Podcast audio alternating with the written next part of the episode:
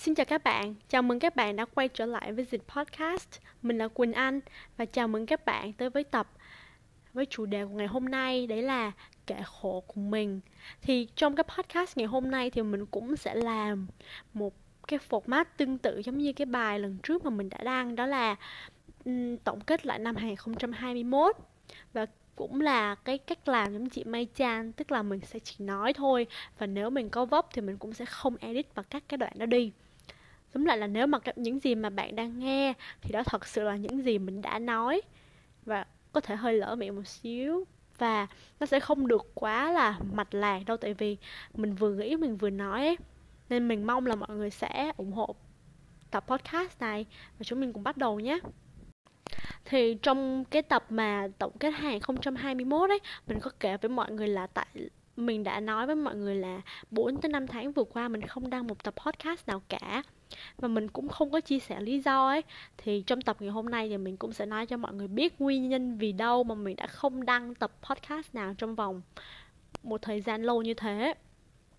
Thì lý do đầu tiên ừ, đó là nhà mình không có chỗ để mà mình ghi âm tức là nếu mà bạn đã nghe những cái tập đầu tiên của mình luôn á thì nó rất là vang bởi vì mình ghi âm trong phòng tắm.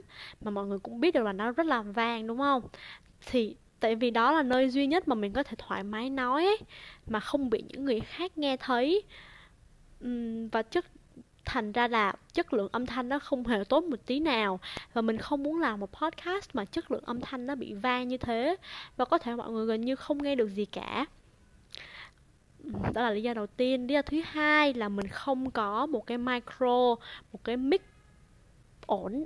Tức là hiện tại mình vẫn đang ghi âm bằng tai nghe ấy. Và cái tai nghe thì mọi người biết là nó hay bị giật giật giật giật ấy, và nó vẫn hay có những cái âm thanh, tiếng ồn ở đằng sau, mà lâu lâu nó cũng sẽ bị mắc phải.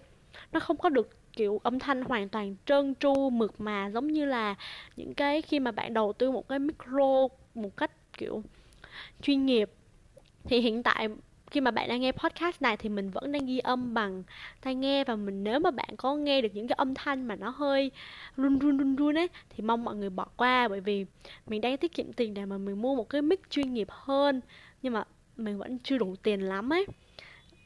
Thì hôm nay mọi người có thể thấy là à âm thanh nó đỡ vang hơn bởi vì mình đang ngồi ở phòng khách. Và yes, thì mọi người trong nhà của mình thì đã um, đã tạ ra rồi ấy. Thành ra là mình đang có một cái một nơi rất là lý tưởng để mà ghi âm.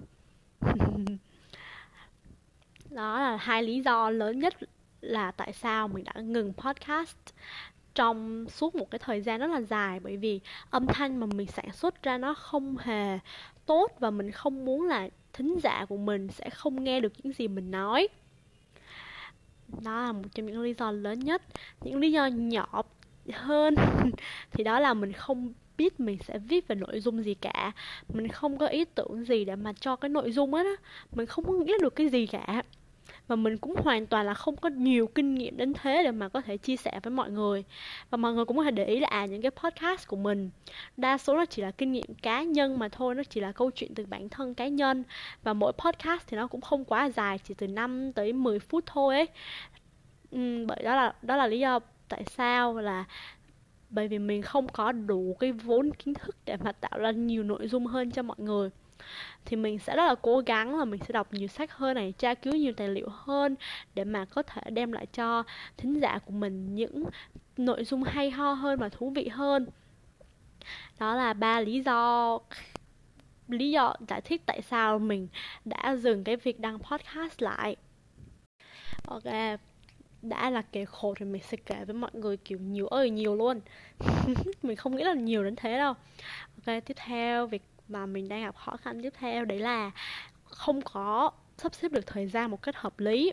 Mình cũng đã có rất là nhiều video này, mình đọc rất là nhiều bài báo trên mạng ấy, là về cách sắp xếp thời gian làm sao mà cho bạn làm được nhiều việc nhất có thể.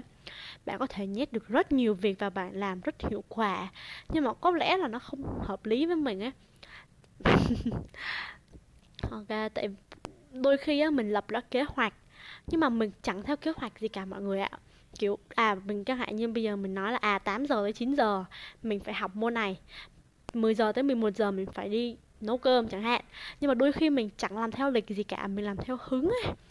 Mình biết là mình nên bớt cảm tính lại nhưng mà mình cũng chẳng làm sao được ấy. Đôi khi là ví dụ như 8 tới 9 giờ mình kiểu a à, bây giờ mình sẽ đi học môn toán.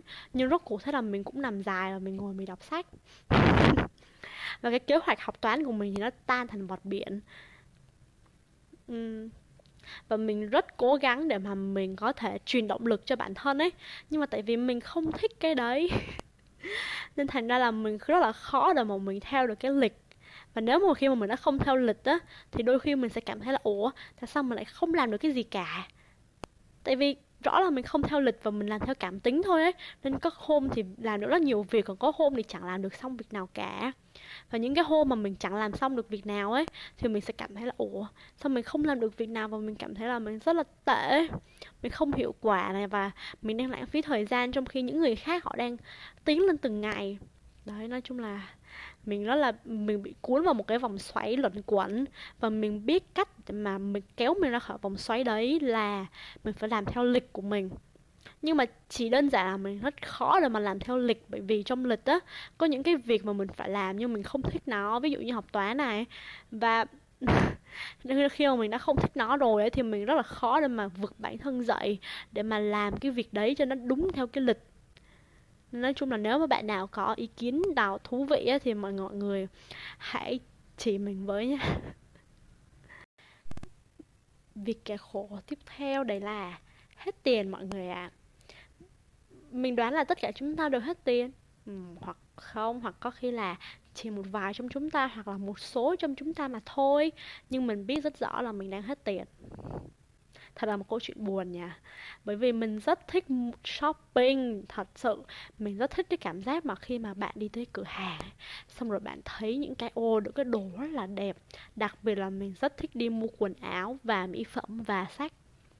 Nó, nó giống như là thiên đường với mọi người. Đi vào đấy giống như là lạc vào mê cung ấy mê cung của sự cám dỗ. Và ôi rồi cái nhìn vào cái gì mình cũng muốn mua. Nhưng mà bóc tiền của mình thì lại không đồng ý khổ nổi thế. Và mình cũng, thì mình phải biết kiềm chế thôi, mình biết mà. Vậy thôi, tóm lại là nói chung là đang năm mới mà mình đang hết tiền, thì mình nghĩ là lý do là bởi vì cái đợt dọn kho vừa rồi của nhã nam ấy mọi người. Năm vừa rồi, năm 2021 thì nhã nam có, cái này không phải là quảng cáo nha, tại vì mình cũng đâu có nổi tiếng gì đâu để mà được người ta book thì nói chung là nhã nam vừa rồi trong đợt tiki ấy, họ họ nhã nam có kết hợp với tiki và họ một, là một đợt dọn kho sách. Trời ơi, nó đỉnh cao lắm mọi người ạ. À.